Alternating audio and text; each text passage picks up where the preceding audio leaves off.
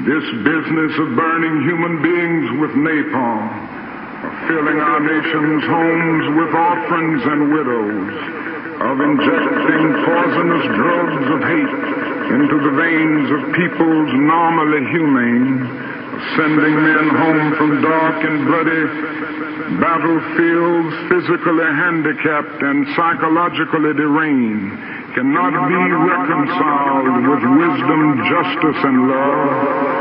A nation that continues year after year to spend more money on military defense than on programs of social uplift is approaching spiritual death.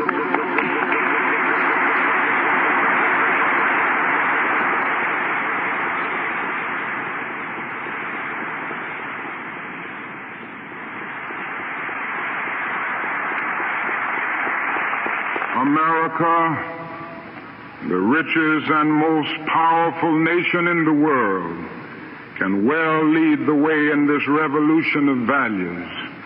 That is nothing except a tragic death wish to prevent us from reordering our priorities so that the pursuit of peace will take precedence over the pursuit of war.